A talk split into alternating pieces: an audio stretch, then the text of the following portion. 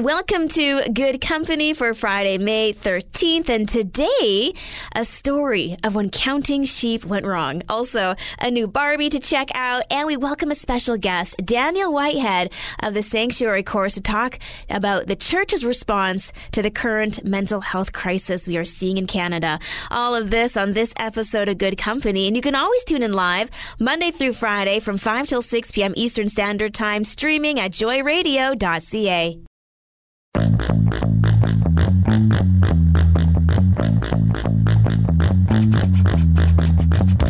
You're listening to Good Company, bringing you the best in Christian music and talk. I'm Holly Taylor, and as we are heading into a weekend, hopefully you get a great night's sleep, you get to hang out with friends or family, and you have something memorable that will to you or your family. Um, I've got a bit of a memorable story for you, and it may not make sense, but we're just going to kick things off with this random story because it made me smile. As often people refer to counting sheep as a way of being able to go to sleep. In this day and age, that might be a more common tool to use, as a lot of people saying we're having a hard time sleeping because of stress. So here's some sheep in England, and what they ended up doing was leaping from a nearby field onto a roof of a building. I don't know how they did it. I had to reread the story twice. But five sheep went on a field. There was a bit of a hill, and they jumped to an, a, the roof of a building. And so, of course, uh, Shepherd comes out and he sees five of his woolly friends on top of a building. So, uh, fire department was called and they made a makeshift bridge. One of the sheep saw the bridge, and because the five of them wanted to be together, they traveled in groups. He got them all wrangled up to where the one escape route was and led the team down this makeshift bridge that the fire and rescue department put out out for them. So all the sheep landed on the ground safe and sound. But can you imagine just seeing five sheep going from a hill, jumping onto a building, then getting stuck? like that's that's what happens when you're imagining sheep counting them jumping over a fence but in this case they land on the fence and get stuck but thank goodness for the rescue crew.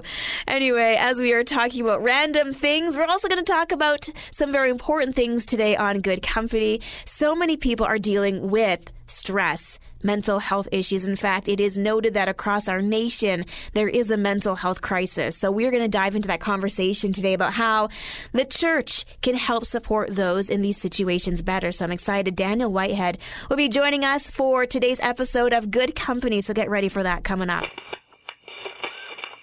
I'm Holly Taylor this weekend. Maybe while you're gardening, taking advantage of the warm weather, even if it showers a little bit. I mean, throw the seed down on your lawn.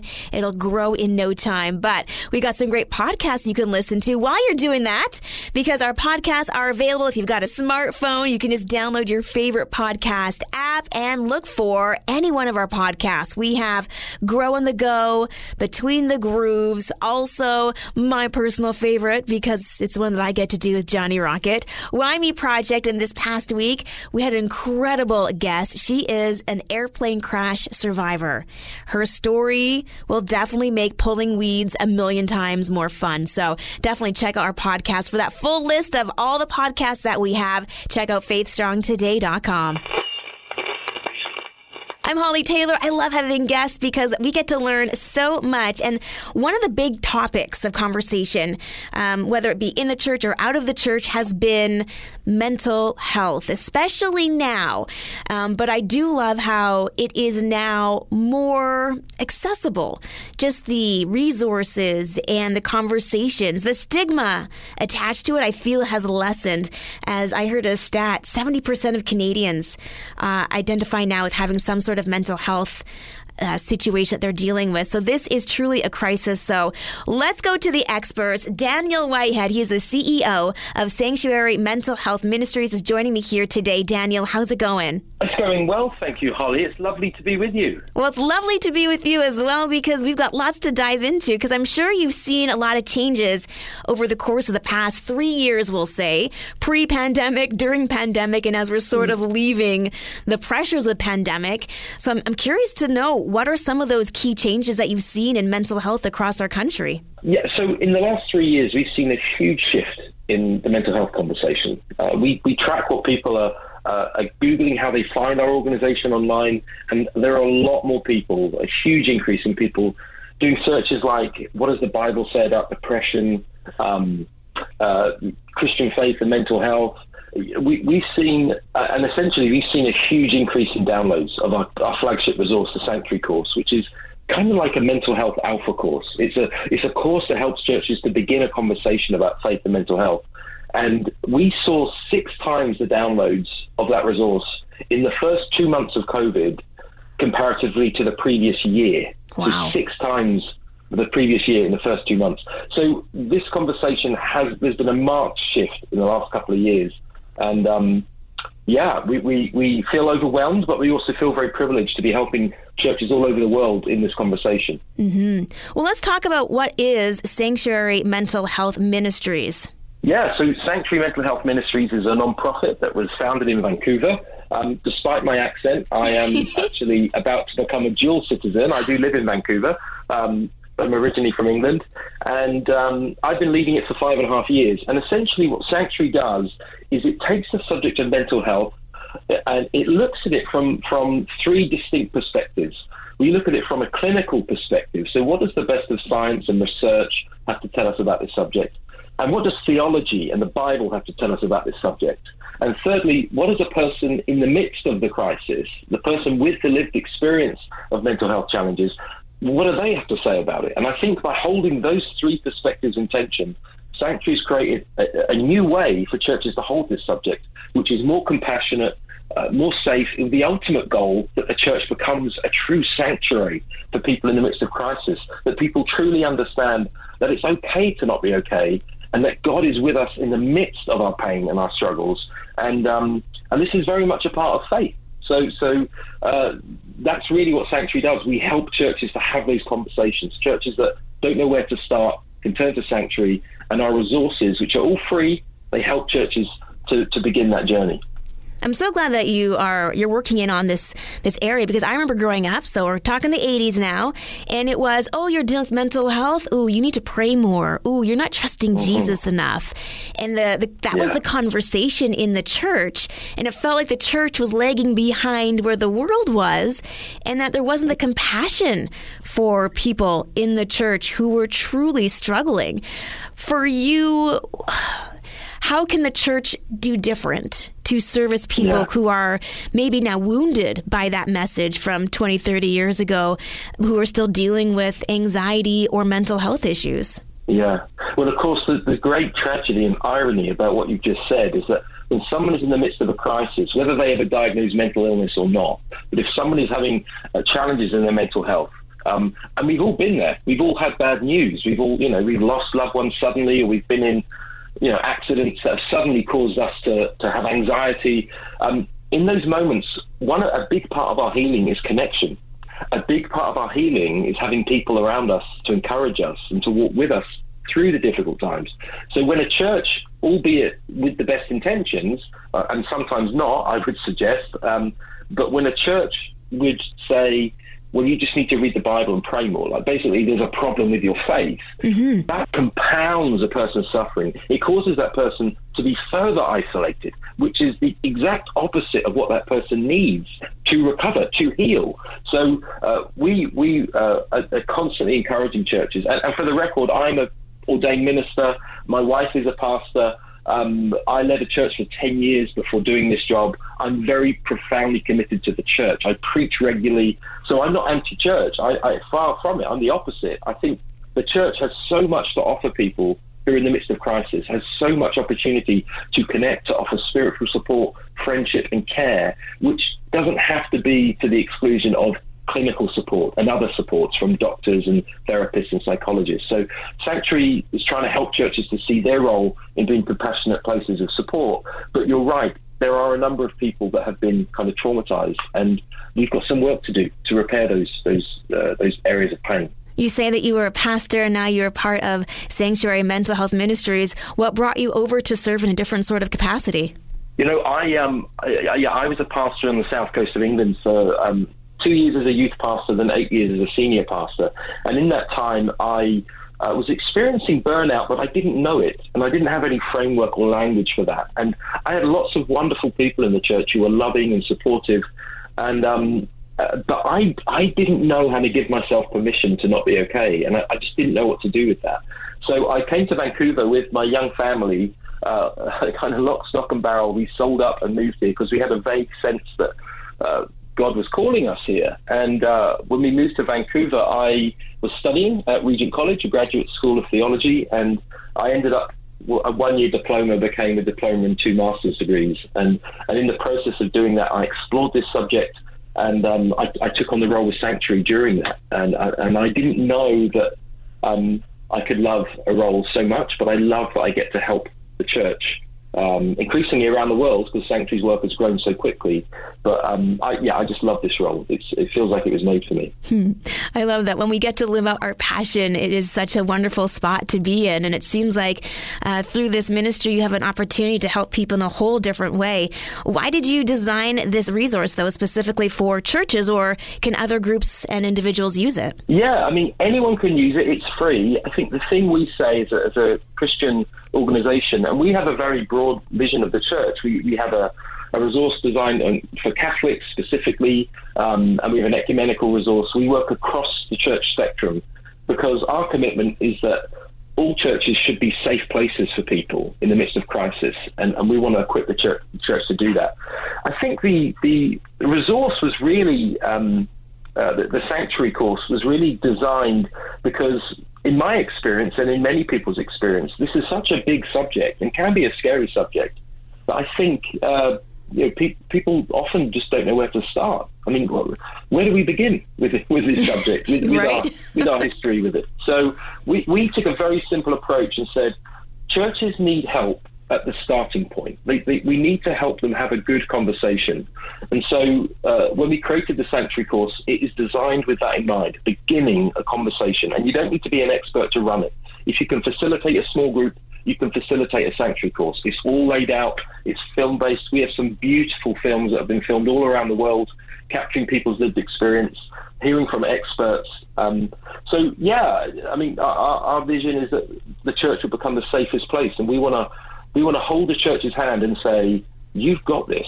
You've got things to offer. There are things you can do. And as scary as the subject seems, let us come alongside you and let us help you to become a place that can hold this space for people in the midst of crisis. And that includes pastors as well. That mm-hmm. includes leadership teams and elders and pastors. It, this involves the whole community, not just not just one or two. Yeah, it's like how can you help people in an efficient and effective manner when you yourself are struggling with mental health? That is such a good question, and it, it can seem so hard, and it can seem so countercultural to be, a, a, let's say, a wounded leader. And yet, I would remind us all that our Saviour himself is a wounded leader. He carries the marks of, of, of the cross. And I think there's a clue there to us about how our leadership can be marked, that, that it, we can lead in the midst of crisis, but it probably requires vulnerability. It probably requires us to be brave enough to show people our wounds, which, uh, you know, that can be a very scary proposition. But I do think it resonates with uh, Jesus, with the story of Jesus, with, with the one that we worship. So, um, yeah, I would encourage leaders if you're struggling, and I know many, many leaders are at the moment. This has been an incredibly tough uh, two and a half years for pastors. Uh, I know that for a fact. Um, I would say find find a safe space to talk to people. Maybe start with one or two. But I know pastors that have stood in front of their churches and said, you know, I'm really struggling at the moment. Um, I'm struggling with anxiety or depression. And and actually, for many congregations, the congregations say, "Oh, I feel so relieved because I feel the same way, and I didn't know I was allowed to." So um, that that can be scary, I know, but I think uh, it's okay for leaders to be struggling. Mm-hmm. Yeah. I love that because I think there is so much strength in vulnerability, and now they can lead with empathy in a whole different way. So I love that there's this course. It's again called the Sanctuary Course. Uh, Daniel, where can people go for more information to access this? Yeah, if you go to sanctuarymentalhealth.org, um, there are a bunch of resources on there, um, including a resource we created on the faith, grief, and COVID 19 to help people process the experiences of grief and loss during this time. But they're all free on sanctuarymentalhealth.org, or you can look us up on Facebook, Twitter, and Instagram Um, but yeah, tell, tell everyone. Look, we're here to help. We're here to serve, and um, we know that the church has so much to offer. We want to help you do that. Oh, I love it. Daniel, thank you so much for being a part of Good Company today and sharing more about what Sanctuary Mental Health Ministries is doing and how we can get involved. Oh, it's my pleasure. Bless you, Holly. Thank you for all your work too.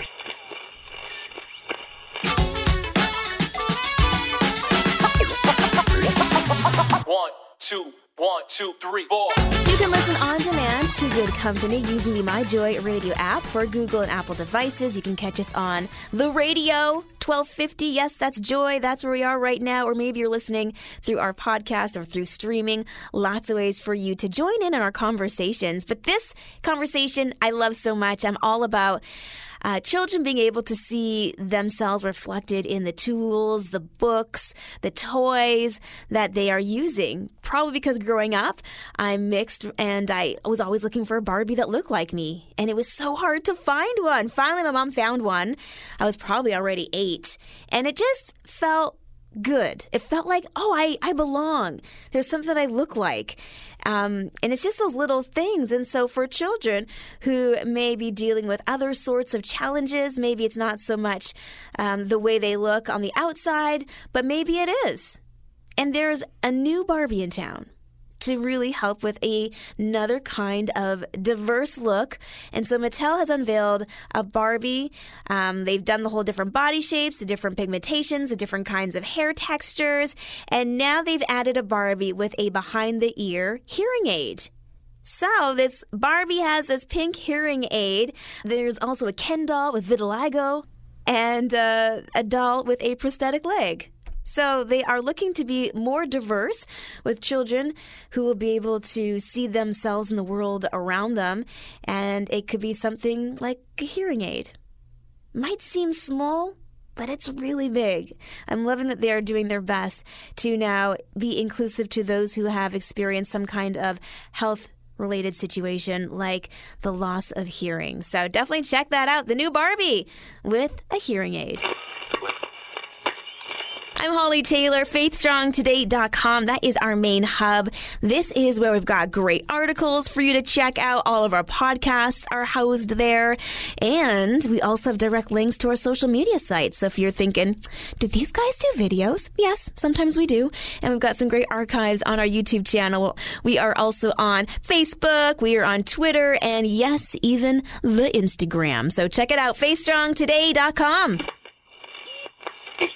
I'm Holly Taylor. This is Good Company. And I was talking with a friend earlier this week just about how sometimes, even physically, you might have an old injury or you've got a bad habit of maybe slouching or you have a, a weird gait when you walk or you're too busy hunched over trying to do all your work on your computer. And then when you try to correct some of those things, well, other things in your body seem to go wrong as your body has to now readjust. And it can be a painful process. And the exact same thing happens when you start to heal through emotional trauma.